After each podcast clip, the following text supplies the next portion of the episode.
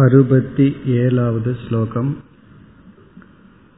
भिन्ने वियत्सति शब्द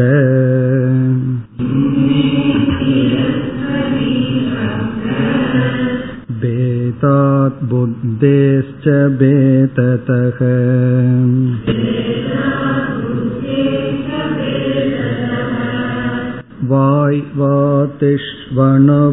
वाय्वातिष्वणवृत्तं सत्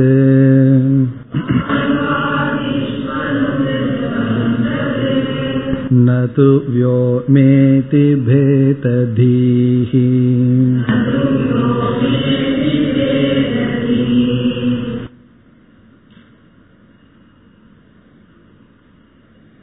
ஆகாசம் என்ற தத்துவத்திற்கும் சத் என்ற தத்துவத்திற்கும் இருக்கின்ற வேற்றுமை செய்யப்படுகின்றது. சத் ஆகாசம் இரண்டும் கலந்திருக்கின்றது. அதை நாம் பிரித்து சத்தினுடைய சொரூபம் ஆகாசத்தினுடைய சொரூபத்தை நிர்ணயம் செய்ய வேண்டும். விசாரம் செய்வதற்கு முன் நமக்கு எப்படி தெரிகின்றதோ அது விசாரத்திற்கு பிறகு தலைகீழாக தெரியும் என்று கூறினார். விசாரேன விபர்யேதி என்று அறுபத்தி ஆறாவது ஸ்லோகத்தில் கூறினார். விசாரத்தினால் தலைகீழாக தெரியும். இதனுடைய பொருள் என்ன என்றால் விசாரத்துக்கு முன் நமக்கு தலைகீழாக தெரிந்து கொண்டு இருந்தது. எது எப்படி இருக்கின்றதோ அதற்கு விபரீதமாக தெரிந்து கொண்டிருந்தது. தர்மி தர்மமாகவும் தர்மம் தர்மியாகவும் கலந்திருக்கின்றது அதாவது உண்மை பொய்யாகவும் பொய் உண்மையாகவும் தெரிந்து கொண்டிருந்தது. அந்த தவறான அறிவு விசாரத்திற்கு பிறகு சரியாகிவிடும் என்று சொன்னார். அப்படி ஆகாசம் சத் பிரம்ம இந்த இரண்டில் சத்தினுடைய தன்மை ஆகாசத்திற்கும் இல்லாத ஆகாசத்தை இருப்பதாகவும் நினைத்து கொண்டிருக்கின்றோம். விசாரம் மேற்கொண்டால் தெளிவாகிவிடும் என்று சொன்னார். அந்த விசாரத்தை எப்படி செய்ய வேண்டும் என்கின்ற விசார பிரகாரம் அறுபத்தி ஏழிலிருந்து எழுபத்தி ஓராவது ஸ்லோகம் வரை செய்யப்படுகின்றது. அதைத்தான் இப்பொழுது நாம் ஆரம்பிக்கின்றோம்.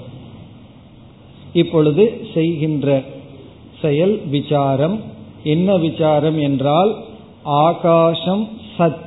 இந்த இரண்டும் வேறு வேறு என்று பார்த்து பிறகு இந்த இரண்டினுடைய தன்மையை நிர்ணயம் செய்தல்.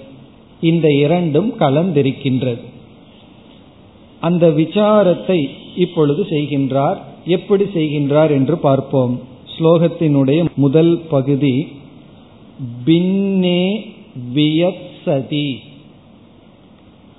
இங்கு விசாரத்தினுடைய முடிவை முதலில் கூறுகின்றார். விசாரம் செய்து முதலில் என்ன முடிவுக்கு வருகின்றோம் என்ற முடிவையே முதலில் இங்கு வித்யாரண்யர் குறிப்பிடுகின்றார். என்ன? வியத் சதி பின்னே பவதக. வியத் என்றால் ஆகாசம் சத் என்றால் சத் தத்துவம் பிரம்ம தத்துவம். அதாவது வியத்தும் சத்தும் என்று பொருள். வியத் சதி என்றால் ஆகாசமும் சத்தும். என்னவாம்? முதல் சொல் பின்னே. வேறுபட்டு இருக்கின்றது. ஆகாசம் வேறு சத் வேறு. பின்னே ஸ்தக. வியத்தும் வியத்தின ஆகாசம். சத் என்றால் பரமாத்மா பிரம்ம தத்துவம். சத்தும் ஆகாசமும் வேறுபட்டு இருக்கின்றது. இதை வந்து பிரதிஜா என்று சொல்வது. பிரதிஜா என்றால் இறுதியாக அடைய வேண்டிய முடிவை முதலிலேயே கூறினால் அதற்கு பெயர் பிரதிஜா எதை நிலைநாட்டப் போகின்றோமோ அதை முதலிலேயே சொல்வது. அதை இங்கு சொல்லி பிறகு இவ்விதம் சொல்வதற்கான காரணத்தை கூறுகின்றார். ஹேதுவை அடுத்த பகுதியில் கூறுகின்றார். இப்ப விசாரம் என்றால் விசாரத்தில் எதை நிர்ணயிக்கப் போகின்றோம் என்பதை குறிப்பிட்டு அப்படி நிர்ணயம் செய்ய காரணம் என்ன? நம்மாக எதையாவது சொல்லிவிட்டு அது விசாரம் அல்ல. இதுதான் என்னுடைய முடிவு. இந்த முடிவுக்கு என்ன காரணம்? அதை இனிமேல் கொடுக்கின்றார். ஆகவே மற்ற பகுதி வந்து இந்த பிரதிஜையை நிலைநாட்டுகின்ற ஹேதுகு. ஆகாசமும் பரமாத்மாவும் வேறு வேறு. இந்த கருத்தை இனி அடுத்த பகுதி நிலைநாட்டுகின்றது. நம்ம விசாரத்தில் ரெண்டு காரியத்தை செய்ய போகின்றோம். முதலில் பிரித்தல். ஆகாசம் வேறு சத் வேறு என்று பிரித்தல். இரண்டாவது ஆகாசம் மித்யா என நிலைநாட்டுதல். இந்த ரெண்டு தான் விசாரத்தினுடைய பலனாக வரப்போகின்றது. முதலில் பிரித்து பிறகு நீக்குதல். ஆகாசத்தை சத்திடமிருந்து பிரித்து ஆகாசத்தை மித்தியா என்று நீக்குதல். இந்த ஸ்லோகத்தில் பிரித்தல் என்ற காரியத்தை ஆசிரியர் காட்டுகின்றார். அது எப்படி பிரிக்க வேண்டும் என்றால் விசாரம் எப்படி விசாரம் செய்கின்றோம் அதுதான் இங்கு சொல்லப்படுகின்றது. பிரிவுபட்டு இருக்கின்றது என்று முதலில் சொன்னார். இனி காரணம் காட்டுகின்றார். இரண்டு ஹேதுவை கொடுக்கின்றார். ரெண்டு ஹேது ரெண்டு காரணத்தை சொல்லி அதனால் ஆகாசமும் சத்தும் வேறுபட்டு இருக்கின்றது. முதல் காரணம் என்ன? சப்தபேதாத். முதல் வரியில சப்தபேதாத். வியக்சதி பின்னே பவதக எஸ்மாத் யாது காரணத்தினால் என்றால் சப்த பேதாத். இது மிக மிக எளிமையான காரணம். சப்த பேதாத் என்றால் ஆகாசமும் சத்தும் வேறு வேறு காரணம் ஆகாசம் என்ற ஒரு சப்தம் பிறகு வந்து சத் என்கின்ற இரண்டு சப்தங்கள் இருக்கின்றதனால். சப்த பேதாத் என்றால் அதை உச்சரிக்கின்ற சப்தங்களில் வேற்றுமை இருப்பதனால். இப்பொழுது புஸ்தகம் டேபிள் என்று இரண்டு சப்தத்தை நான் கூறுகின்றேன். நீங்கள் என்ன புரிந்து கொள்கின்றீர்கள்? இங்கு இரண்டு பொருள்கள் இருக்கின்றது. ஏன்னா புஸ்தகம் ஒரு சப்தம் மேஜை என்று ஒரு சப்தம். இந்த சப்தம் வேறுபட்டு இருப்பதனால் இங்கு இரண்டு பொருள்கள் இருக்கின்றது. புஸ்தகம் வேறு மேஜை வேறு. நான் வந்து புஸ்தகம் புஸ்தகம் என்று சொல்கின்றேன். அப்பொழுது ஒரே ஒரு பொருளைத்தான் குறிக்கின்றேன். காரணம் என்ன? சப்த பேதம் இல்லை. சப்த பேதம் இல்லை என்றால் புஸ்தகம்ங்கிற சப்தமும் புஸ்தகம்ங்கிற சப்தமும் வேறுபட்டு இல்லை. ஆகவே ஒரே பொருள் ஒரே பொருளைத்தான் குறிப்பிடப்படுகின்றது. இப்ப சில பேர் ஒரே சொன்ன விஷயத்தையே சொல்லிக்கிட்டே இருப்பாங்க தெரியுமோ? அதையவே போட்டு சொல்லிட்டே இருப்பார்கள். அப்ப என்ன சப்த பேதம் இல்லை அதனால அர்த்த பேதமும் இல்லை. அப்படி ஒரே சப்தமாக இருந்தால் ஒரே ஒரு வஸ்து. எவ்வளவு நாமமோ அவ்வளவு ரூபங்கள் இருக்கின்றது. இப்ப இங்க எல்லோருக்கும் பெயர் இருக்கு. எவ்வளவு பேர் இருக்கோ அவ்வளவு மனிதர்கள் இருக்கிறார்கள். அவ்வளவு பேதங்கள் வேற்றுமைகள் இருக்கின்றது. அதைத்தான் முதலில் கூறுகின்றார். ஆகாசம் என்ற ஒரு சப்தம் சத் என்கின்ற சப்தம் வேறு வேறு சப்தம் இருப்பதனால் வேறு வேறு பொருள்கள் தான் வேறுபட்டு இருக்கின்றது. ஆகாசம் என்ற ஒரு தத்துவமும் சத் என்ற தத்துவமும் ஒன்றாகவே இருந்தால் நம்ம எதற்கு ஆகாசம் என்ற சொல்லும்? பிறகு வந்து சத் என்ற வேறொரு சொல்லையும் பயன்படுத்துகின்றோம். இப்ப வேறு வேறு சொற்கள் இருப்பதனால் ஆகாசம் என்பதும் சத் என்பதும் வேறுபட்டு இருக்கின்றது. அதான் சப்த பேதாத். சப்த பேதம் இருப்பதனால் வஸ்து பேதம் இருக்கின்றது. வஸ்து பேதம்னா அந்த பொருள்களிலும் வேற்றுமை இருக்கின்றது. இரண்டும் ஒன்றல்ல. இப்ப இந்த ஹேதுவை கூறி ஆசிரியர் இதை விளக்கவில்லை. ஏன்னா ரொம்ப எளிமையாக நமக்கு புரிந்துவிடும். ஆகவே இதை விளக்க வேண்டாம் என்று விட்டு விட்டார் இந்த ஹேதுவை நாம் எப்படி புரிந்து கொள்கின்றோம்? ஆகாசமும் சத்தும் வேறு வேறு. காரணம் என்ன? நீ ஆகாசம் சத் என்று சொல்வதனாலேயே. ஆகாசம்னு ஒன்று சொல்ற பிறகு சத்துன்னு சொல்ற. வேறு வேறு பதங்கள் இருப்பதனால் வேறுபட்ட பதார்த்தங்கள் இருக்கின்றது என்று ஒரு மிக எளிமையான காரணத்தை சொல்லி ஆகாசம் வேறு சத் வேறு என்று சொன்னார். இனி இரண்டாவது ஒரு கேது கூறுகின்றார். இரண்டாவது ஒரு வேற்றுமையை கூறுகின்றார். அது அடுத்த பகுதியில் புத்தேகேச்ச பேததக. புத்தி பேதாத் என்று சொல்றார். புத்தேகே பேததக. புத்தி பேதம் இருப்பதனாலும் சப்தத்துல வேற்றுமை இருப்பதனாலும் ஆகாசமும் சத்தும் வேறு. இங்கு புத்தியில் வேற்றுமை இருப்பதனாலும் ஆகாசமும் சத்தும் வேறுபட்டிருக்கிறது. புத்தி பேதம் என்றால் அனுபவ பேதம் புரிந்து கொள்வதில் வேற்றுமை இருப்பதனால் விருத்தி பேதம் என்று பொருள். மனதிற்குள் தோன்றுகின்ற எண்ணங்களில் வேற்றுமை இருப்பதனால். இங்கு புத்தி என்றால் மனதில் தோன்றுகின்ற எண்ணம் அனுபவம் நாம் புரிந்து கொள்வது அதில் வேற்றுமை இருப்பதாலும். புத்தேகே பேததக என்பது காரணம். புத்தியில் வேற்றுமை இருப்பதனால் சாத்தியம் என்ன ஆகாசமும் சத்தும் வேறுபட்டது. சப்தத்தில் வேற்றுமை இருப்பதனால் ஆகாசமும் சத்தும் வேறுபட்டது. இனி இந்த புத்தியினுடைய பேதம் என்ன? என்ற சந்தேகம் நமக்கு வருகின்றது. அதைத்தான் இரண்டாவது வரியில் ஆசிரியரை விளக்குகின்றார். இந்த புத்தி பேதம்னு நான் சொல்வது எப்படி? என்ற விளக்கம் இரண்டாவது வரியில் வருகின்றது. அதை பார்ப்பதற்கு முன் இந்த சப்த பேதாத் என்று சொன்னதற்கு பிறகு எதற்கு இரண்டாவது கேது ஆசிரியர் கொடுக்கின்றார்? ஒரு காரணம் சொன்னா போதாதா? ரெண்டு காரணம் எதற்கு சொல்ல வேண்டும்? என்று ஒரு சந்தேகம் வரும். அதற்கு பதிலை இப்பொழுது பார்க்கலாம்.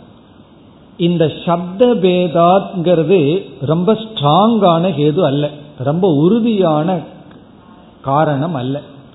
காரணம் என்ன என்றால் இப்பொழுது இரண்டு சப்தங்களை நான் உங்களுக்கு கொடுக்கின்றேன்.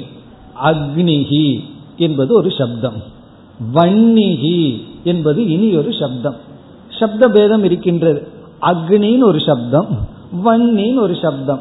இப்ப சப்த பேதம் இருந்தாலும் அர்த்த பேதம் இருக்கின்றதா? என்றால் அர்த்த பேதம் கிடையாது. வன்னின்னு சொன்னாலும் நெருப்பு தான் அக்னின்னு சொன்னாலும் நெருப்பு தான் அப்ப சப்த பேதம் இருந்தும் அர்த்த பேதம் இல்லையேனா சென்னைன்னு சொல்றோம் மெட்ராஸ்ன்னு சொல்றோம். சப்த பேதம் இருக்கின்றது சென்னைங்கிற சப்தம் வேறு மெட்ராஸ்ங்கிற சப்தம் வேறு. ஆனா அர்த்த பேதம் இருக்கின்றதா? என்றால் அர்த்தத்தில் பேதம் இல்லை. ஆகவே பூர்வபக்ஷி சொல்லலாம் பர்யாய சப்தம்னு சமஸ்கிருதத்துல சொல்றது. பர்யாய சப்தம் சொன்னா ஒரே ஒரு அர்த்தத்துக்கு பல சப்தங்கள் இருக்கின்றது ஒரே ஒரு பொருள் தான் அக்னி வன்னிகி ரெண்டும் பர்யாய பதம். பர்யாய பதம்னா என்னன்னா ரெண்டும் வேறு வேறு சொல்லுதான் ஆனா குறிக்கிற பதார்த்தமோ ஒன்றுதான். அப்படி பூர்வபக்ஷி சொல்லலாம். ஆகாசம் சத் ரெண்டும் பர்யாய பதம். ரெண்டும் குறிக்கிற பொருள் ஒண்ணுதான். ஆனா ரெண்டு பதங்கள் இருக்கின்றது. அப்ப சப்த பேதத்தினால மட்டும் அர்த்த பேதம் இருக்குன்னு நீங்க சொல்ல முடியாது என்று பூர்வபக்ஷி சொல்லலாம். உடனே ஆசிரியர் என்ன பண்றார்? கொஞ்சம் ஸ்ட்ராங்கான ஹேதுவை போட்டுருவோம் முதல்ல வந்து உடம்புக்கு சரியில்லைனா லைட் டோஸை கொடுத்து பார்ப்போம். சரிப்பட்டு வரலைன்னா ஸ்ட்ராங் டோஸ் கொடுக்கறது போல இனி அடுத்த கேதுவை கொடுத்தார் இங்கு புத்தேகே பேத தக இந்த சப்த பேதத்தை தொடர்ந்து சொல்றார். அதாவது வன்னிகி அக்னிகின்னு நம்ம கேட்ட உடனே சப்த பேதம் வருது ஆனா புத்தியில பேதம் இல்லை புத்தினா நம்ம புரிஞ்சுக்கிற தத்துவத்துல பேதம் இல்லை நெருப்புங்கிறத மட்டும் புரிஞ்சுக்கிறோம். இப்ப சில சமயங்கள்ல சப்தம் பேதம் இருந்தும் கூட புத்தியில பேதம் இல்லாம இருக்கு. ஆனா அக்னிகின்னு சொல்லி ஜலம்னு சொன்னதற்கு பிறகு நம்ம என்ன புரிஞ்சுக்கிறோம்? சப்தத்திலையும் பேதம் இருக்கு புத்தியிலையும் பேதம் இருக்கின்றது. புத்தினா நாம புரிஞ்சுக்கிறதுலையும் வேற்றுமை இருக்கின்றது. ஆகவே அக்னி ஜலம் என்ற ரெண்டு சப்தத்தை கேட்டவுடனே சப்தத்தில் வேற்றுமை இருப்பதோடு நாம புரிஞ்சுக்கிற புத்தியிலும் வேற்றுமை இருக்கின்றது. என்ன வேற்றுமைனா அக்னின்னு சொல்லும் பொழுது நெருப்பை புரிஞ்சுக்கிறோம் ஜலம்னு சொல்லும் பொழுது தண்ணீரை புரிஞ்சுக்கிறோம். அப்படி நாம புரிஞ்சுக்கிறதுலயும் வேற்றுமை இருக்கிறதுனால அது வேறுபட்டு தான் இருக்க வேண்டும். ஒரே ஒன்றை ரெண்டு தனித்தனியா புரிந்து கொள்ள மாட்டோம். அப்படி சொல்லிலும் வேற்றுமை இருப்பதாலும் அந்த சொல்லை கேட்டு புரிஞ்சுக்கிற புத்தியிலும் வேற்றுமை இருப்பதனாலும் ஆகாசம் இருக்கின்றது என்ற சொல்லில் இருக்கின்றது என்பது வேறு ஆகாசம் என்பது வேறு என்று இங்கு பிரித்து காட்டுகின்றார். சரி இப்ப நம்ம பிரிச்சிட்டோம். ஆகாசம் வேறு. பிறகு வந்து சத் என்பது வேறுன்னு பிரிச்சிட்டோம். இனி அடுத்த சந்தேகம் என்ன என்றால் இதுல எது தர்மி எது தர்மம் அப்படிங்கறத அடுத்த சந்தேகம். சில சமயம் பிரிச்சிருவோம். மித்தியா சத்தியம்னு பிரிச்சுட்டு அப்புறம் என்ன பண்ணுவோம்னா ஆத்மாவை போய் மித்தியாவில் போட்டு ஜெகத்தை போய் சத்தியம்னு புரிஞ்சுக்கிறது போல அப்படி தப்பா புரிஞ்சுக்க கூடாது அல்லவா அப்போ எது தர்மி தர்மம்னு புரிந்து கொள்ள வேண்டும். அந்த தர்மி எது தர்மம் எதுங்கிறதனுடைய லட்சணத்தை அடுத்த ஸ்லோகங்கள்ல சொல்ல போகின்றார். அதன் வந்து சாமான்யமான லட்சணம் என்ன என்றால் எது ஊடுருவி இருக்கின்றதோ அதிகமாக வியாபித்திருக்கின்றதோ அதுதான் தர்மி அதுதான் முக்கியம். எது குறைவாக வியாபித்திருக்கின்றதோ அது வந்து தர்மம். அது அடுத்த ஸ்லோகத்தில் சொல்ல போகின்றார். அதை இங்கு குறிப்பிடுகின்றார். இந்த ஹேதுவுடன் சேர்ந்து குறிப்பிடுகின்றார். எப்படி என்றால் ஆகாசம்ங்கிற ஒரு புத்தி இருக்கு. பிறகு சத்துங்கிற புத்தியும் நமக்கு இருக்கு. இந்த ரெண்டு புத்தி இருக்கு. இந்த சத்துங்கிற புத்தி எல்லா இடத்திலையும் வியாபித்து இருக்கின்றது.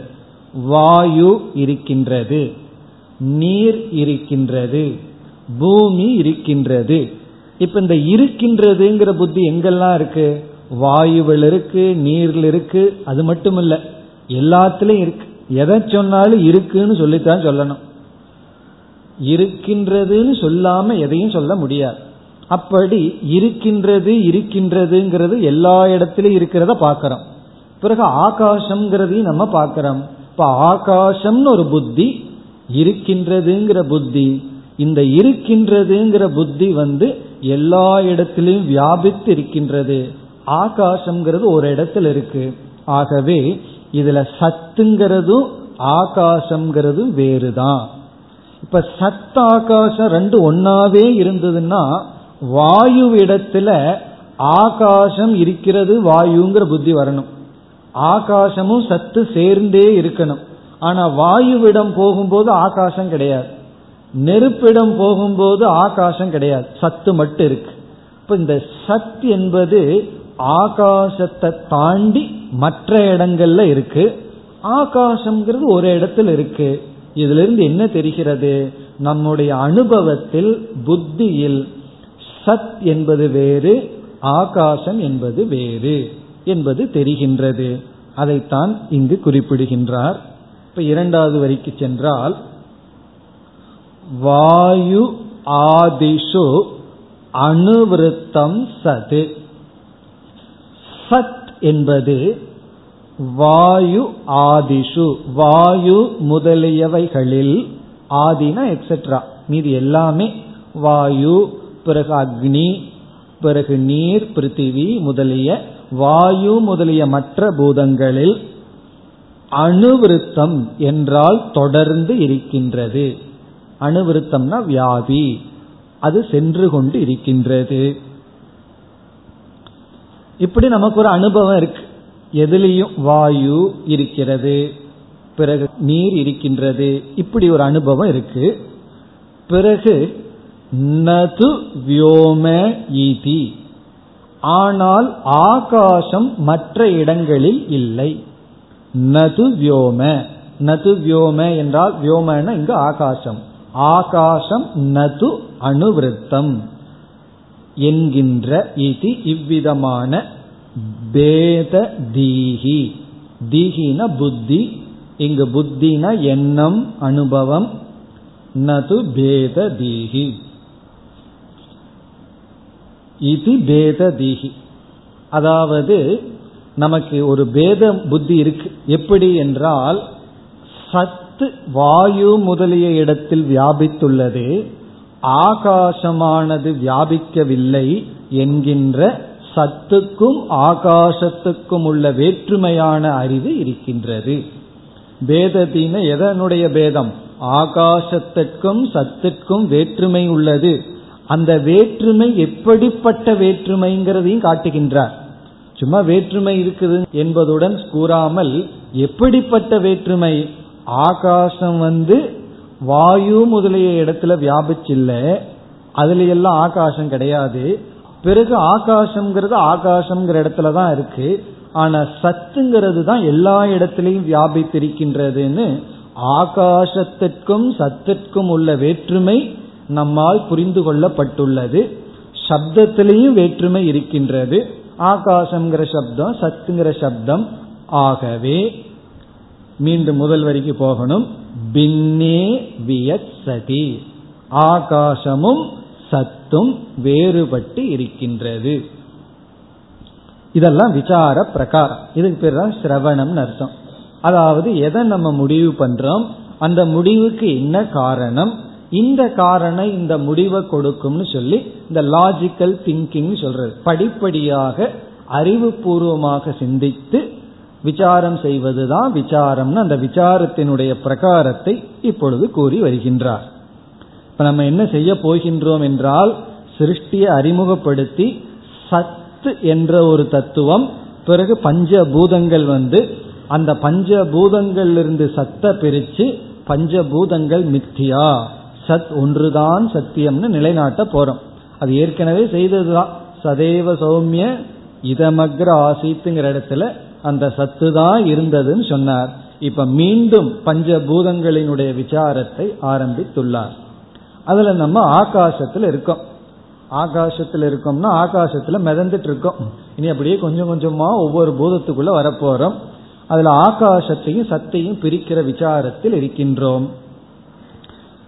இப்ப அறுபத்தி ஏழாவது ஸ்லோகத்தை மீண்டும் பார்த்தால் சத்தும் வியத்தும் வேறுபட்டிருக்கின்றது. சப்த பேதத்தினாலும் புத்தியில் உள்ள பேதத்தினாலும்.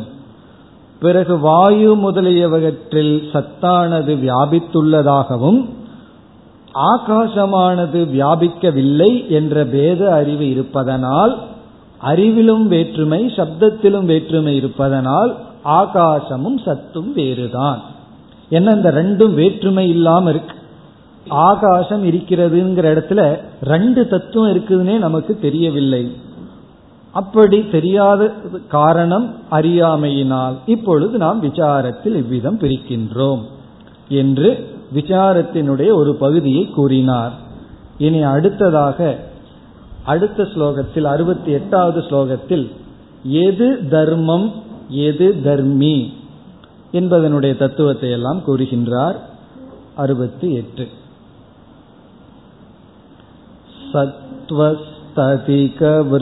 सत्त्वस्ततिकवृत्तित्वात् धर्मी व्योम्नस्तु धर्मता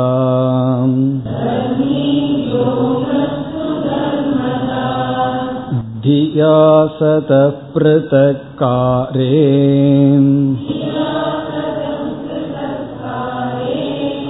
ब्रूहि व्योम किमात्मकम्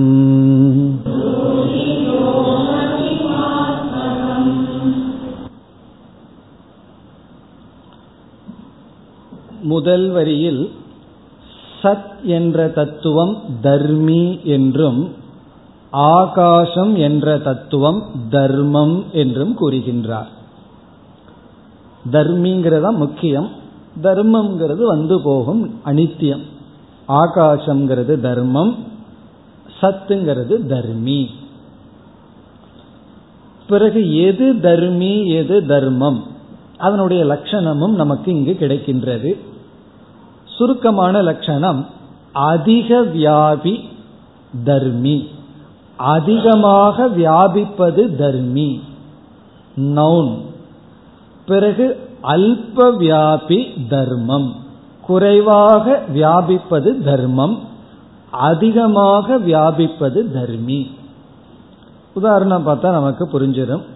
இப்ப மனித உடல் இருக்கு. மனித சரீரம் வந்து தர்மி. அந்த உடல்ல எத்தனையோ தர்மம் இருக்கின்றது. ஒருவரை பார்த்து சொல்றோம் மகாபாகு அப்படின்னு சொல்றோம். அவருக்கு நீண்ட கைகள் உண்டு. அர்ஜுனனுக்கு பகவானுக்கெல்லாம் உண்டாம். ஏன்னா கீதையில பகவான் திடீர்னு அர்ஜுனனை மகாபாகும்பார். அர்ஜுன பகவானை பார்த்து மகாபாகுன்னு சொல்லுவார். இதுல இருந்து என்ன தெரியுதுன்னா ரெண்டு பேர்த்துக்கு நீண்ட கைகள் இருக்கின்றது. இப்ப நீண்ட கைகள்ங்கிறது தர்மம். ஷரீரம்ங்கிறது தர்மி. இதுல இந்த ஷரீரம்ங்கிறது தான் அதிகமா வியாபிச்சிருக்கு. நீண்ட கைகள் எவ்வளவு தூரம் வியாபிச்சிருக்குன்னா கை எவ்வளவு நீளமா இருந்தாலும் கை அளவு தான் வியாபிச்சிருக்கு. காலில் கிடையாது. அப்படி அதே போல வந்து மதுர வாக் அப்படின்னு சொல்றோம் அழகாக பேசுபவர் அழகாக பேசுகின்றார் பாடுகின்றார். இந்த தர்மம் வந்து குறைவான இடத்துல தான் அவரிடம் வியாபித்துள்ளது. ஆனா தர்மியான அவர் அதிகமாக வியாபித்துள்ளார். அதே போல மரம் அது வந்து தர்மி.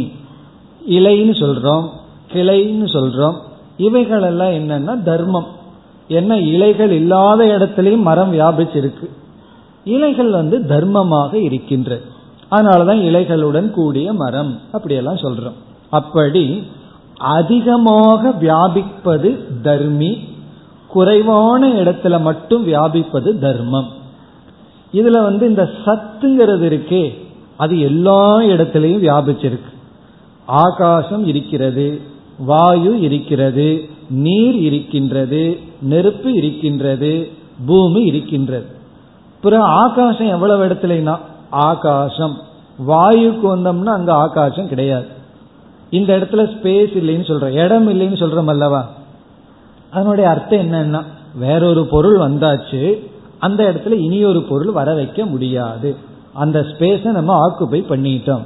சத்து இல்லைன்னு சொல்லவே முடியாது. சத்து இல்லைன்னு சொல்லவே இருத்தல் இல்லைன்னு சொல்லவே முடியாது.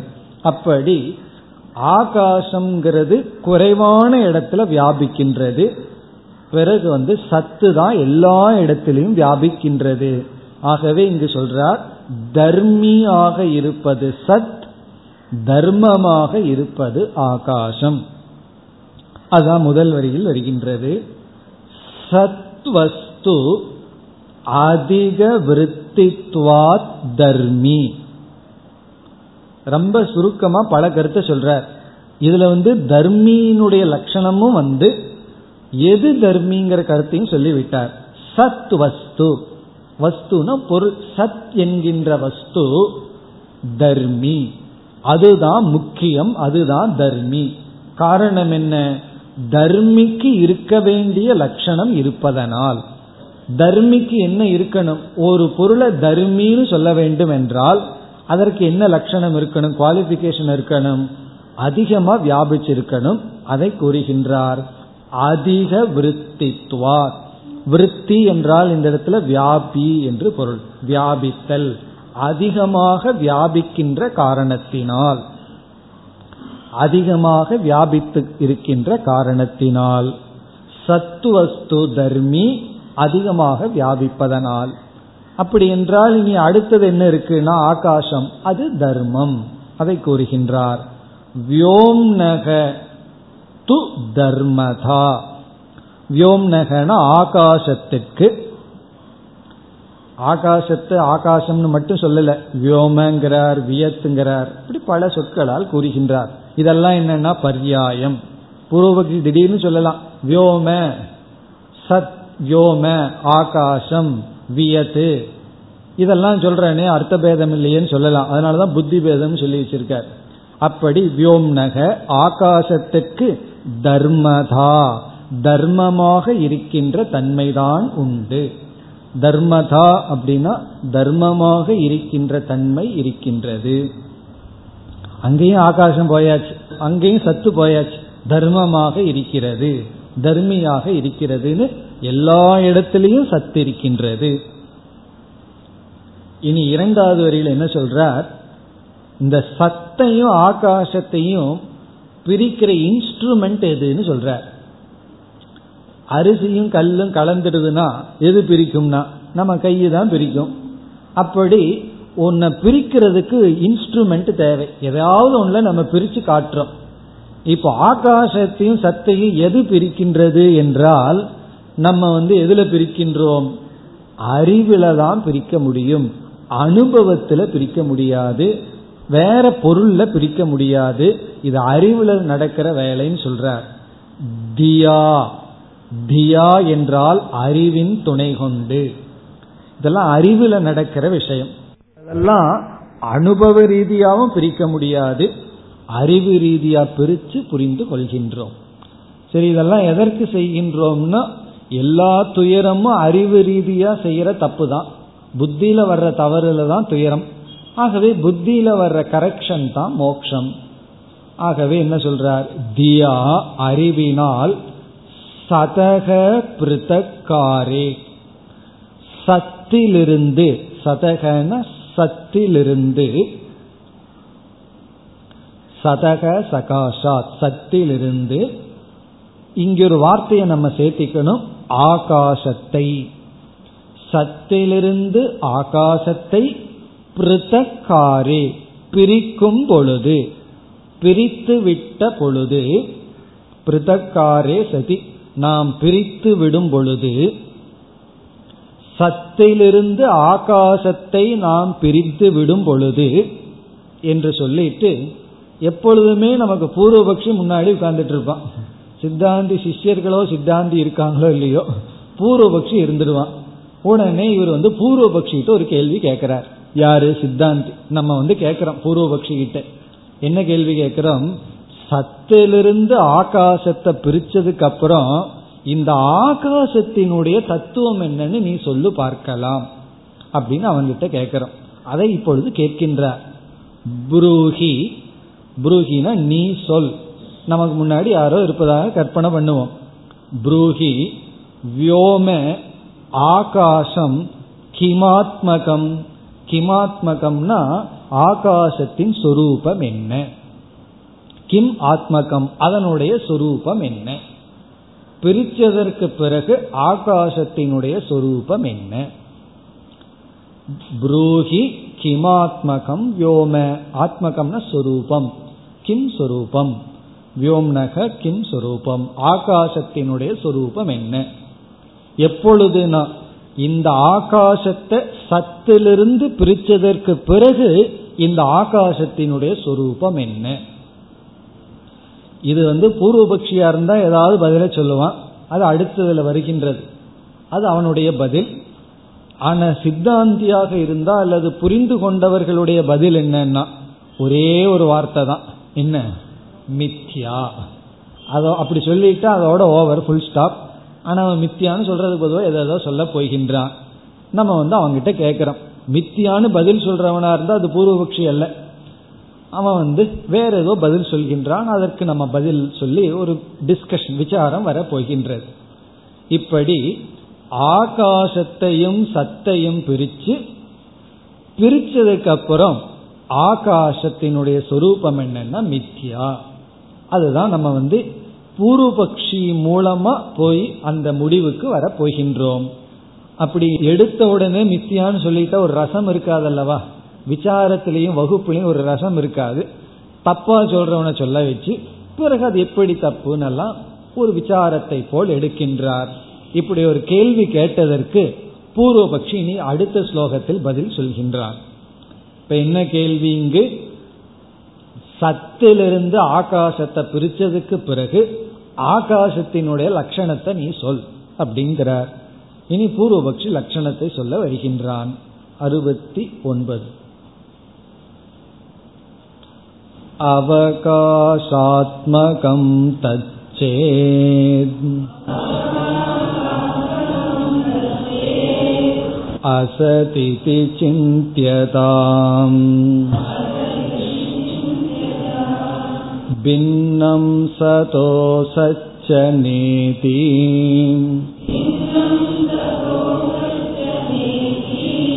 वक्षि चेद्व्यागतिः தவ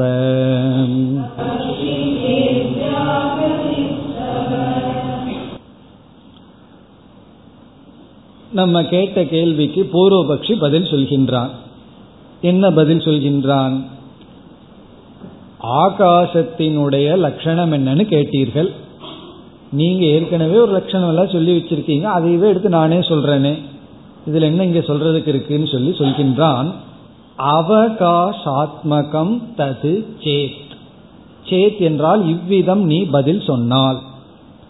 சேத் இப்படி நீ சொன்னால். தது அந்த ஆகாசம் அவகாசாத்மகம்.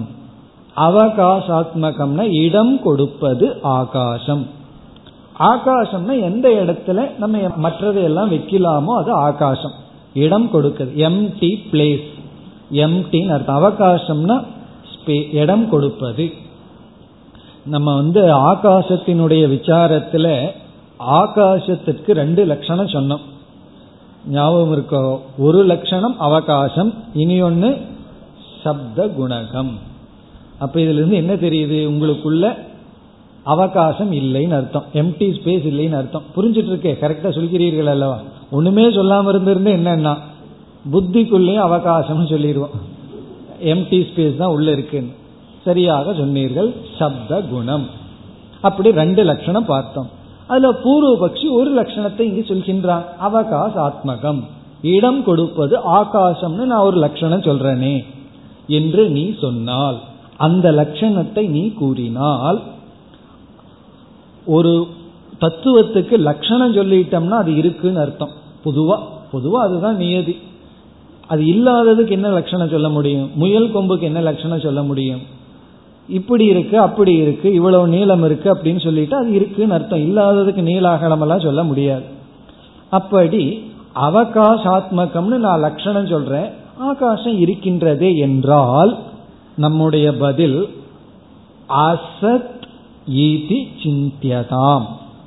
இந்த அவகாசம்னா உண்மையிலேயே இல்லாததுன்னு தான் அர்த்தம் அப்படின்னு நம்ம பதில் சொல்றோம். இப்ப வந்து ஒரு பெட்டியை ஒருத்தர் கொண்டு வர்றார் நகை பெட்டி. உள்ள என்ன இருக்குன்னு கேட்கிறார். நான் சொல்றேன் அவகாசம் இருக்கு அப்படின்னு சொல்றேன். அவகாசம் உள்ள இருக்கு அப்படின்னு சொன்னா என்ன அர்த்தம்னா பெட்டிக்குள்ள ஒண்ணு இல்லை நகை இல்லைன்னு அர்த்தம். நகைப்பெட்டியை கொண்டு வந்து உள்ள என்ன இருக்குன்னா ஒன்னு இல்லைன்னு சொல்லலாம் அசத்துன்னு சொல்லலாம் இல்லைன்னா என்ன சொல்லலாம் அவகாசம் உள்ள ஸ்பேஸ் இருக்கு அப்படின்னா உன்னுடைய நகை உள்ள வெயின்னு அர்த்தம். ஏன்னா உள்ள ஒன்றும் கிடையாது.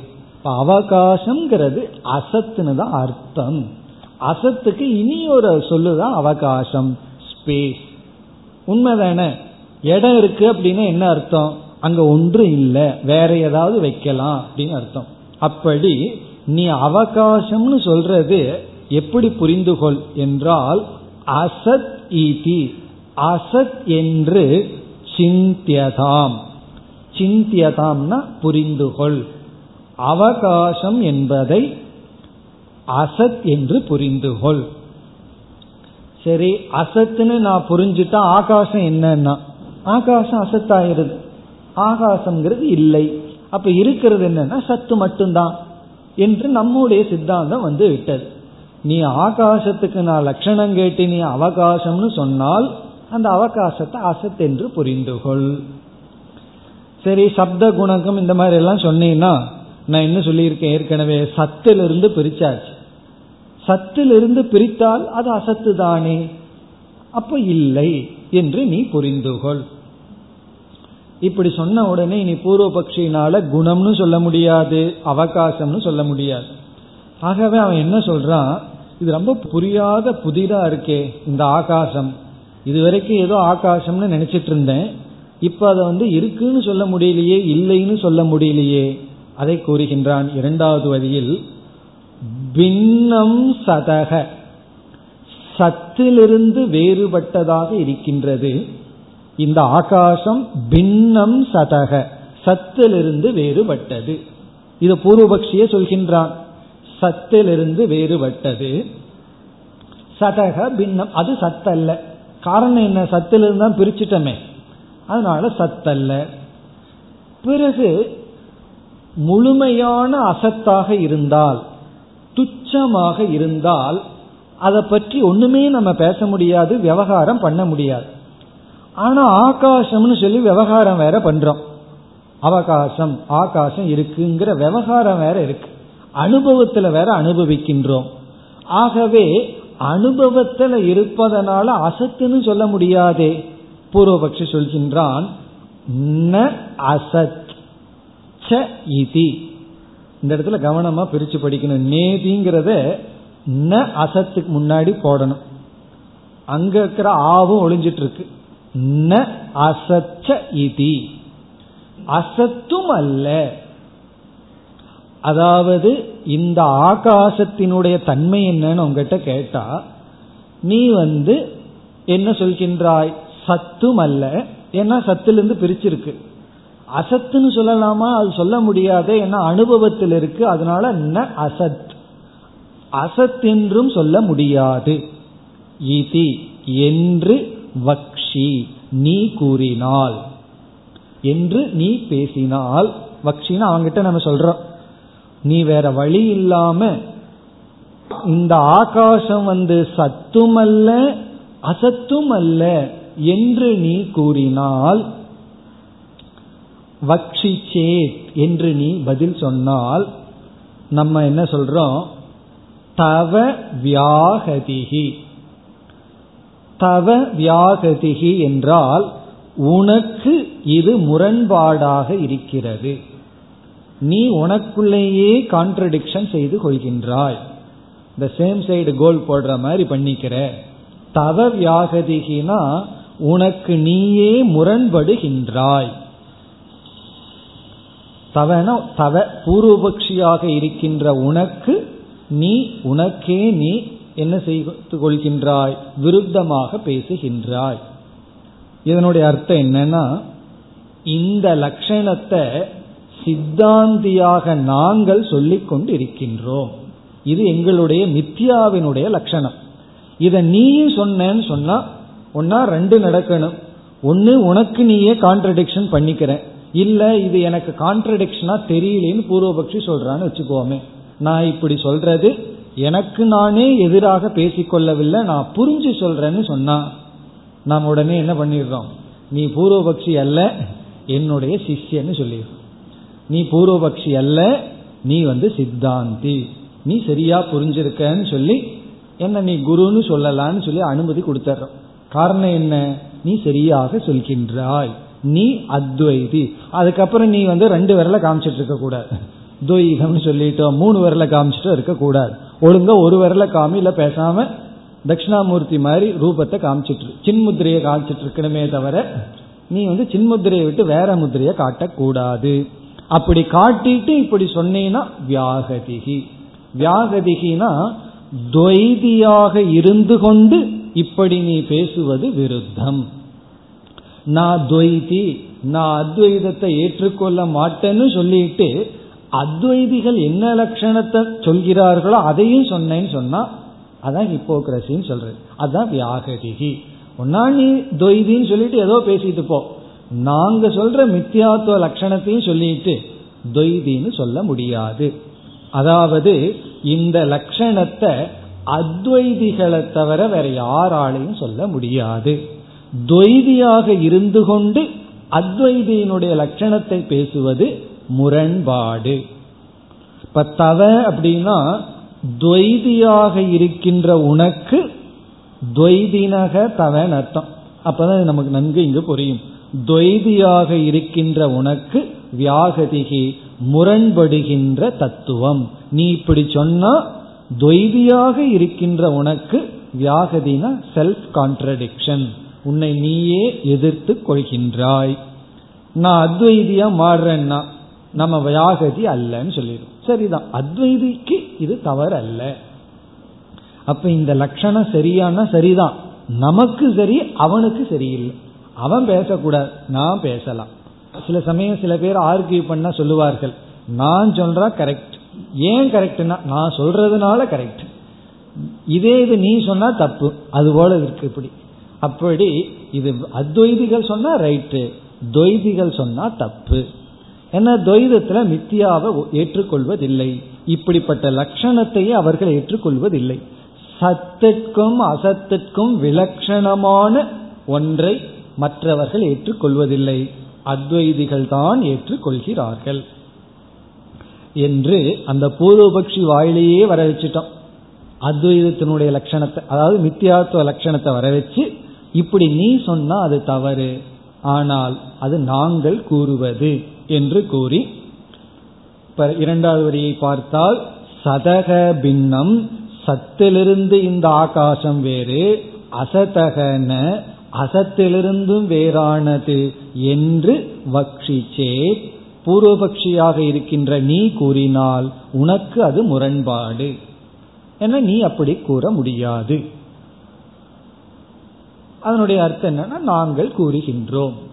இனி அடுத்த எழுபதாவது ஸ்லோகத்தில் மித்யாவினுடைய லட்சணம் சொல்லப்படுகின்ற. பல சமயங்கள்ல இந்த மித்யா லட்சணத்தை பார்த்திருக்கோம். பார்த்த கருத்து தான். ஆனாலும் என்னன்னா அது புரிஞ்ச கருத்தா அல்லது மனசுல நிக்கிற கருத்தான்னா சந்தேகம்தான். அதனாலதான் என்ன பண்றார் ஆசிரியர்? மீண்டும் மீண்டும் மித்யாவினுடைய லட்சணம் சொல்லப்படுகின்றது. மிக தெளிவாக மித்யாவினுடைய இலக்கணம் இங்கு பேசப்படுகின்றது. எழுபதாவது ஸ்லோகம். भातीति चेत् भातु नाम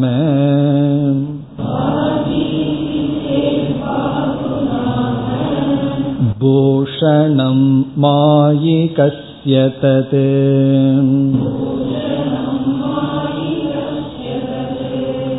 यतसद्भासमानं तत्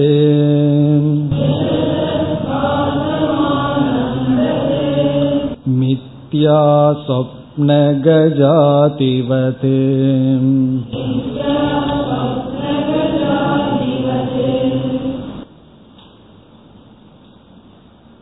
முதல் வரியில் பூர்வபக்ஷி கூறுகின்றான் இந்த மித்தியாங்கிறது ரொம்ப முரண்படுவது போல் இருக்கின்றதே இல்லைன்னு சொல்ல மாட்டேங்கிறீங்க இருக்குன்னு சொல்ல மாட்டேங்கிறீர்கள் என்னதான் சொல்கிறீர்கள்னு சொல்லி ரொம்ப குழப்பமா இருக்கே.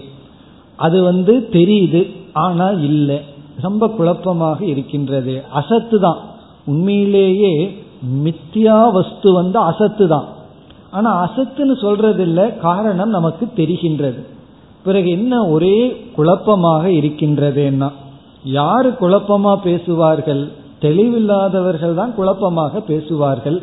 சாஸ்திரம் இந்த மாதிரி குழப்பமாக பேசுமா? இப்படிப்பட்ட ஒரு தத்துவம் எப்படி வந்தது என்றெல்லாம் பூர்வபக்ஷி வியந்து நம்மிடம் கேட்கின்றான். அதற்கு பதில் சொல்லி பிறகு இரண்டாவது வரியில் தான் மித்யாவினுடைய லட்சணம் வருகின்றது. இப்ப முதல் வரியில பூர்வபக்ஷி கேட்கின்றான் பாதி இதி சேத். பாதி என்றால் அனுபவத்தில் ஆகாசம் விளங்குகின்றது. அனுபவே ஆகாஷக. இந்த ரெண்டு வார்த்தையும் சேர்த்திக்கணும். அனுபவே நம்முடைய அனுபவத்தில் ஆகாசமானது இந்த ரெண்டையும் சேர்த்து பிறகு பாதி விளங்குகின்றது. இங்க அவ்வளவுதான் வித்யாரண்யர் பேசியிருக்கார்.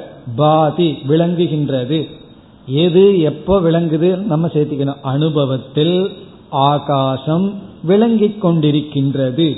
இது சேத். என்று நீ கேட்டால். அனுபவத்திலேயோ ஆகாசம் இருக்கு.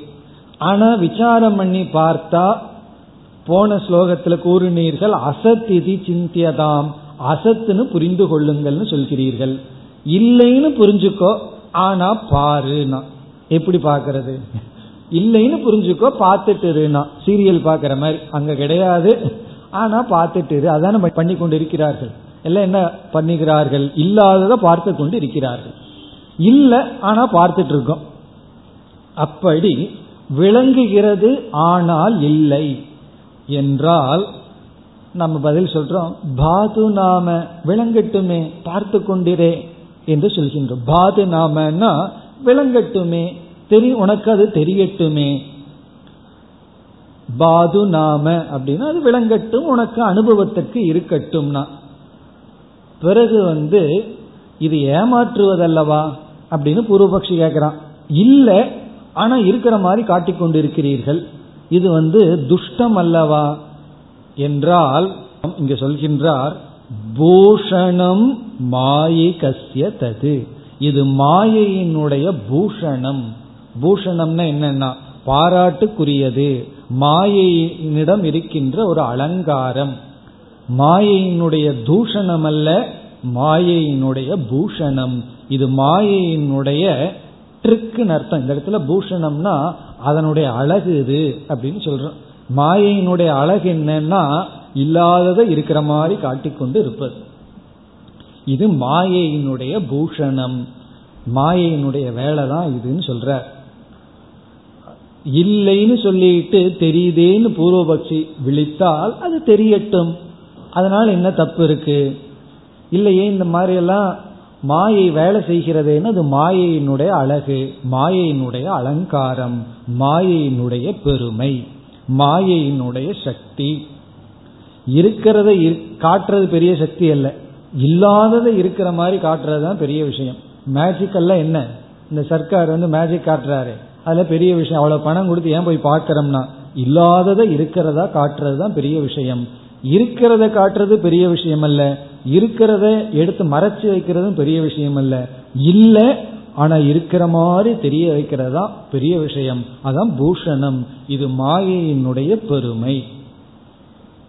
இதோட பூர்வபக்ஷியோட பேச்செல்லாம் முடிஞ்சு இனி இரண்டாவது வரியில் மித்தியாவினுடைய லட்சணம் சொல்லப்படுகின்றது. பல வருஷம் வேதாந்தம் படிச்சு கடைசியில மித்தியான என்னன்னு ஒண்ணு மட்டும் புரியலன்னா அப்ப என்ன பிரயோஜனம்னா அதான் மித்தியாவினுடைய வேலை. மாயையினுடைய பூஷணம் அது. எவ்வளவுதான் படிச்சாலும் புரிய வைக்காம வச்சிட்டு இருக்கே அதான் மாயையினுடைய பூஷணம். அது நம்ம கிட்ட நடக்கக்கூடாதுன்னு ஒரு லட்சணத்தை சொல்லி பார்க்கின்றார். என்ன லட்சணம்?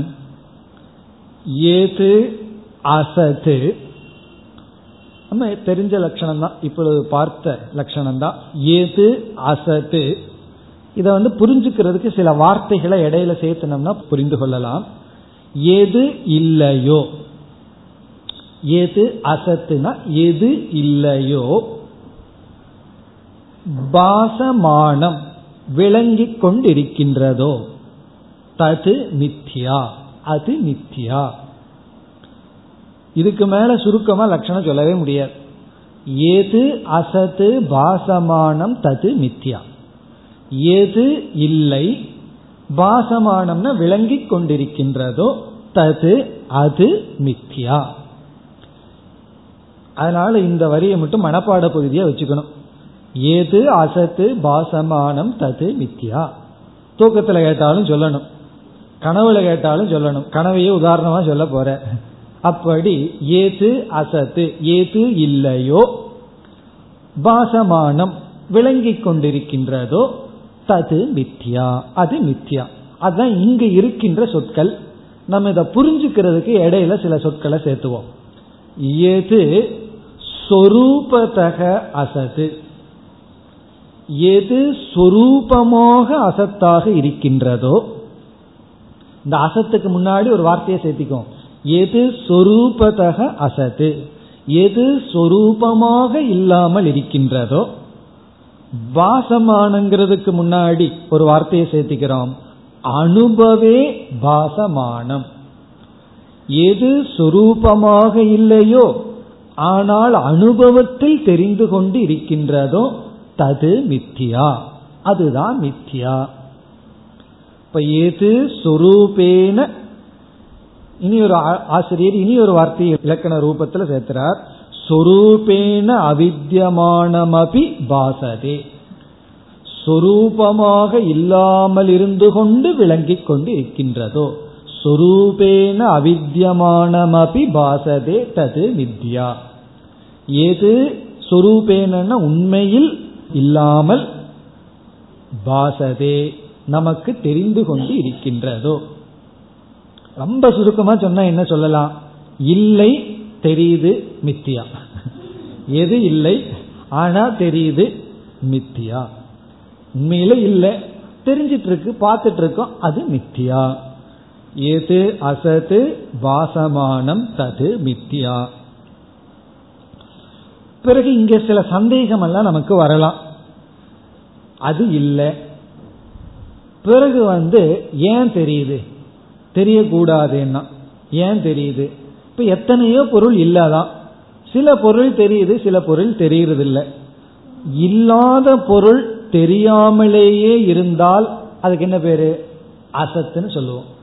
அது சொரூபேன அசத்து ந பாசமானம். அது தெரியவும் இல்லை. அது அசத்துனே சொல்லிடலாம்.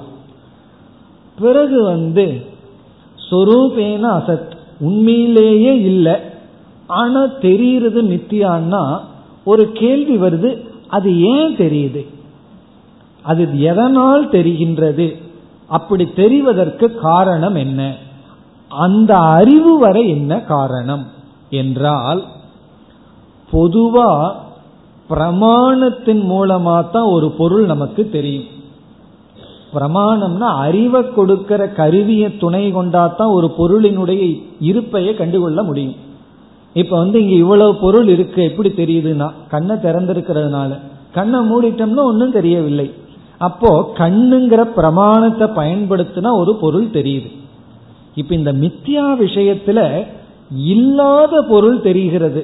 அதுக்கு என்ன காரணம் என்றால் பிரமா.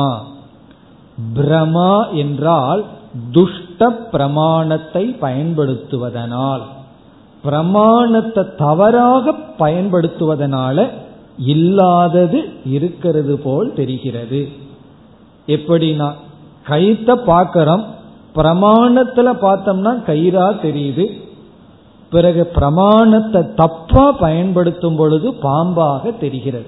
இப்ப பாம்பு வந்ததுக்கு காரணம் என்னன்னா பிரமாணத்தை தவறாக பயன்படுத்தும் பொழுது அங்க இன்னமும் ஒரு தப்பு நடந்தாச்சு. அந்த தப்புக்கு தான் சாஸ்திரத்துல அத்தியாசம் என்று சொல்கிறார்கள். அந்த மிஸ்டேக் தான் அத்தியாசம் என்று சொல்லப்படுகிறது. அதே போல நம்ம தூங்க போறோம். தூங்கும் பொழுது என்ன ஆகின்றது? அற தூக்கம். உள்ள வாசனைகள் எல்லாம் கொஞ்சம் ஃபோர்ஸா வேற இருக்கு. அப்ப அந்த வாசனைகள் எல்லாம் கொஞ்சம் வெளியே வந்து வெளி உலகத்திலிருந்தும் கொஞ்சம் கட் ஆஃப் ஆகி திடீர்னு ஒரு பிரபஞ்சம் உருவாகின்றது. அப்ப என்ன ஆகும்னா இல்லாத ஒன்று நமக்கு தெரிகின்றது. அதுதான் நித்தியா அதத்தான் உதாரணமா சொல்ற சொப்ன கஜாதிவது. சொப்பனத்தில் உள்ள யானைகள் போல யானை முதலியவைகள் போல. சொப்பனம்னு என்னன்னா நம்ம செய்யற மிஸ்டேக் தான் சொப்பனம். ஒழுங்கா தூங்கி இருந்தோம்னா பிரச்சனை இல்லை. விழிச்சிட்டு இருந்தாலும் பிரச்சனை இல்லை. அற தூக்கம் அறகுறையா இருக்கிறதா பிரச்சனை. என்ன ஆகுதுன்னா ஒரு பெரிய உலகமே வந்து விட்டது. இப்ப சொப்பனத்தில் இருக்கின்ற கஜம். கஜம்னா இங்கு யானை முதலியவைகளை போல. மித்யா என்று எது இல்லையோ ஆனால் இருக்கிற மாதிரி தெரியுதோ அது மித்தியா. இந்த அறிவை நம்ம ஒவ்வொரு லைஃப்ல கொண்டு வரணும். எப்பெல்லாம் விவகாரத்துல டிஸ்டர்ப் ஆகிறோமோ அப்போ உடனே இது இல்லை ஆனா ஏதோ தெரிஞ்சிட்டு இருக்கு யாராவது நம்ம திட்டுனாங்கன்னா இந்த வார்த்தையெல்லாம் கிடையாது. ஏதோ காதல விழுந்துட்டு இருக்கு அவ்வளவுதான். இந்த வார்த்தைக்கு அர்த்தமே கிடையாது. இந்த வார்த்தையில ஒண்ணுமே கிடையாது. ஆனா ஏதோ காதல விழுகுது அனுபவிக்கிறோம் அவ்வளவுதான். அதற்கு மேல ஒன்றும் இல்லை. அதுதான். அது இனி பூர்வபக்ஷி வரப்போகின்றான். இதெல்லாம் கேட்கிறோம் ஆனா புத்திக்குள்ள போகலையேன்னு சொல்ல போகின்றான். அதற்கான உபாயத்தை எல்லாம் ஆசிரியர் கொடுக்க போகின்றார். அடுத்த வகுப்பில் தொடரலாம்.